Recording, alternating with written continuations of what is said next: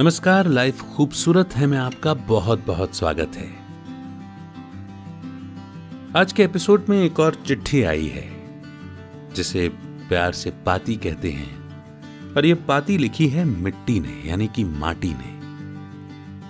माटी ने लिखी है अपनी एक लाडली बिटिया के नाम, और वो लाडली बिटिया है अंजलि जी। देखिए तो कैसे एक माँ अपनी बच्ची से अपने दिल की बात, अपने जज्बात शेयर कर रही है। और यह बात तय है कि इन जज्बातों में कहीं ना कहीं आपका जुड़ाव भी शामिल होगा। आइए शुरू करते हैं माटी की पाती।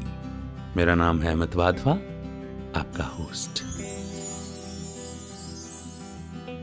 लाडो अंजलि, आशा करती हूँ तुम सकुशल होगी। और मेरा पत्र देखते ही मेरे साथ बिताए लम्हों की याद तुम्हें गुदगुदा ही जाएँगी। अभी कुछ दिन पहले ही वीडियो कॉल पर तुम्हारी और मम्मा पापा की बात सुनी। सुनकर बहुत ही प्रसन्नता हुई। खुशी का आलम यूँ हो रखा था कि तुम्हारी देखरेख में पले नन्हे पौधे जो आज फलों से लदे फदे विराट होकर राहगीरों के लिए ठंडी सुखद छांव देते हैं सर सराकर यूँ झूमने लगे मानो लंबे इंतज़ार के बाद किसी अपने की खैरियत पाकर उनका दिल बाग बाग हो गया हो। सच बिटिया, आज मेरा हृदय पुलकित है। ये सोचकर कि मेरी गोद में पली बड़ी नन्ही बिटिया आज सफलता की नई ऊंचाइयों को छू रही है। हाँ, बेशक माँ ने तुम्हें जन्म दिया, पर तुम्हारे बचपन की अटखेलियाँ उठते, गिरते और संभलते कदमों की हवाई यात्रा तक के हर लम्हे के सफ़र की मैं ही तो साक्षी हूँ। अंजलि, तुम माँ को बता रही थी कि तुम्हारा बेटा फल सब्ज़ियाँ बिल्कुल नहीं खाता? अपने बचपन को जरा याद करो तो। घर की बड़ी क्यारी में तुम अपनी माँ के साथ कितने उत्साह से मूली, गोभी, टमाटर, मिर्ची और भटे के पौधों की कितने प्यार से देखभाल किया करती थी। और घर पर लगी इन ताजी सब्जियों को पकाकर पूरा परिवार साथ बैठकर कितने आनंद के साथ खाया करता था। अब तो बाज़ार में आने वाली केमिकल वाली सब्जियों में भला वो स्वाद कहाँ। आज इस पत्र में मैं उन सारी स्वर्णिम यादों का पिटारा ही तुमसे साझा करना चाहती हूँ, जो हमने बरसों पहले साथ जी हैं। याद करो, जब तुम अपने घर के पीछे खुली जगह में आम, अमरूद और केले के पौधे लगा रही थी?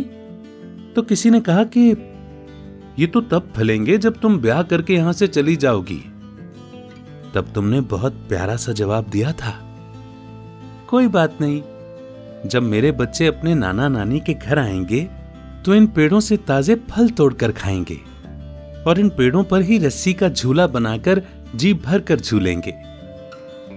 साथ ही इनकी छाव में खेलेंगे भी। तो आज कहती हूँ, वो दिन आ गया है।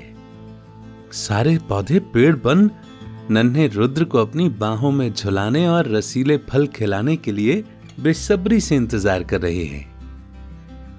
वीडियो कॉल पर तुम माँ से चिंता जता रही थी कि रुद्र के स्वभाव में शेयरिंग केयरिंग जैसी आदतें हैं ही नहीं। वो बाहर जाकर खेलता नहीं। बस मोबाइल में ही लगा रहता है। अंजलि, तुम्हारे बचपन के दिन कुछ अलग ही थे। तब आसमान छूते ऊँचे ऊँचे अपार्टमेंट्स के बजाय चारों ओर से खुले, हवादार, इंडिपेंडेंट घरों के साथ ही आसपास खेत और नरम नरम घास वाले बड़े बड़े मैदान हुआ करते थे। याद करो, स्कूल से आते ही बैग बिस्तर पर पटक, तुम्हारे दोस्तों की वानर टोली इन्हीं मैदानों में कभी लंगड़ी, कबड्डी, विषमृत छुपन छुपाई चौटी धप, आँख में चौनी, क्रिकेट, बैडमिंटन और भी न जाने कितने ही खेल खेला करते थे। उधर माँ दिया बाती के पहले ही घर में आने की हिदायतें दिया करती, पर तुम लोग भला कहाँ मानते थे? माँ की फटकार को सुना अनसुना करके थक कर चूर होने के बाद ही घर वापस लौटना तो रोज की ही कहानी थी। इस तरह तुम सब लोग एक दूसरे के साथ रोज खेलते, कभी लड़ते झगड़ते। तो अगले ही पल न केवल इन मन मुटावों को भुलाकर दोस्ती का हाथ बढ़ाते, बल्कि एक दूसरे की गलतियों को छिपाने और घर वालों की डांट से बचाने के लिए साफ़ कोई से खूबसूरत झूठी कहानियाँ भी कुन लिया करते। जिन्हें सुन सामने वाले का गुस्सा पल भर में काफूर हो जाया करता था। वो जमी को छूकर माटी को माथे लगा, अपनी टीम को जिताने के लिए भरपूर जोशो जुनून से मैदान में हर खिलाड़ी का उतरना। और जीतने वाली टीम के खिलाड़ियों का एक दूसरे को कांधे पर बैठाकर मोहल्ले को हो हल्ले से गुलजार करता विजय अट्टाहस। पर हाँ ये बात तो थी कि न तो उधर जीत का घमंड होता और न ही इधर हार जाने पर हीन भावना या आपसी मनमुटाव ही। अगले ही पल सारे दोस्त फिर नई टीम बना, दूसरे खेल में मशगूल हो जाया करते थे। और हाँ याद करो, तुम ही वो शैतान थी, जो आम के पेड़ों पर बेखौफ चढ़ नन्ही अमिया तोड़ लाती थीं, और घर आकर नमक मिर्च लगाकर अमिया की छोटी छोटी फांके सभी दोस्तों के साथ चटकारे लेकर खाया करती थी। यकीन मानो अंजलि, बचपन के इन्हीं खट्टे मीठे लम्हों ने तुम सबको ज़िंदगी के हर लम्हे को खूबसूरत तरीके से जीने, आपस में मिलजुल कर रहने सुख दुख बांटने और छोटी छोटी बेफजूल नकारात्मक बातों से मन को बोझल न होने देने के बेशकीमती माणकों को पिरोया है। कसूर नन्हे रुद्र का नहीं। आजकल के परिवेश में बच्चों को यह माहौल मिल ही नहीं रहा। याद करो, जब तुम्हारे युवा होते होते धीमे धीमे आसपास वाले खुले मैदानों पर बड़ी बड़ी बिल्डिंगें बनने लगी तो तुम्हारा घर भी बाउंड्री वॉल में सिमट कर रह गया। और जब तुम्हारे पापा ने आसपास फर्श लगाने का सोचा तो तुमने ये कहकर मना कर दिया कि, पापा, सब तरफ़ पक्के फर्श बन जाएँगे तो बरसात में पानी गिरने से माटी की भीनी खुशबू का आनंद कैसे आएगा? और बरसात का सारा पानी नालियों में बह जाएगा तो धरती के अंदर पानी कैसे पहुंचेगा? सभी ऐसा करेंगे तो पानी का संकट भी बढ़ जाएगा। सच, कितनी गहरी सोच थी तुम्हारी, और माटी से जुड़ाव भी देखते ही बनता था।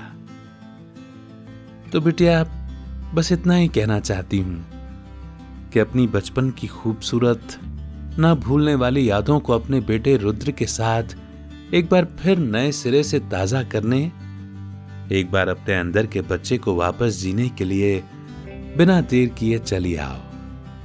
तुम्हारी जन्मदायिनी माँ के साथ जन्मभूमि भी तुम्हें एक बार जी भर देखने, तुम्हारी खिलखिलाहट सुनने और तुम्हारी शैतानियों को रुद्र से साझा करने को बेकरार है।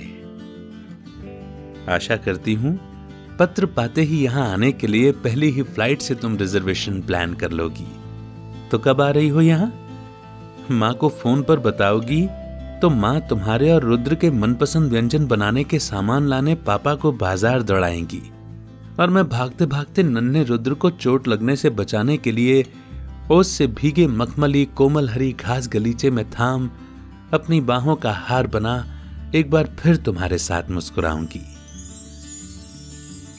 उम्मीद करता हूँ कि यह पॉडकास्ट आपको पसंद आ रहा है। लेकिन क्या आप खुद का पॉडकास्ट लॉन्च करना चाहते हैं? और पॉडकास्ट को एक व्हीकल के रूप में इस्तेमाल करके अपनी अथॉरिटी क्रेडिबिलिटी और पहुँच को बढ़ाते हुए अपने इन्फ्लुएंस के दायरे को बढ़ाना चाहते हैं, ताकि आप अपनी सर्विस और प्रोडक्ट्स को और भी लोगों तक पहुँचा सके।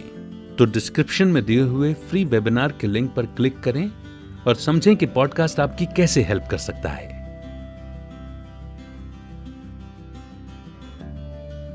तो ये थी माटी की प्यार भरी पाती।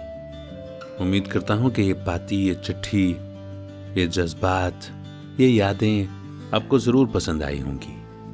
अपना फीडबैक हमें ज़रूर दीजिए। डिस्क्रिप्शन में फीडबैक का लिंक दिया हुआ है, वहाँ से आप अपने मन के भाव, सुझाव, वो सब लिख सकते हैं।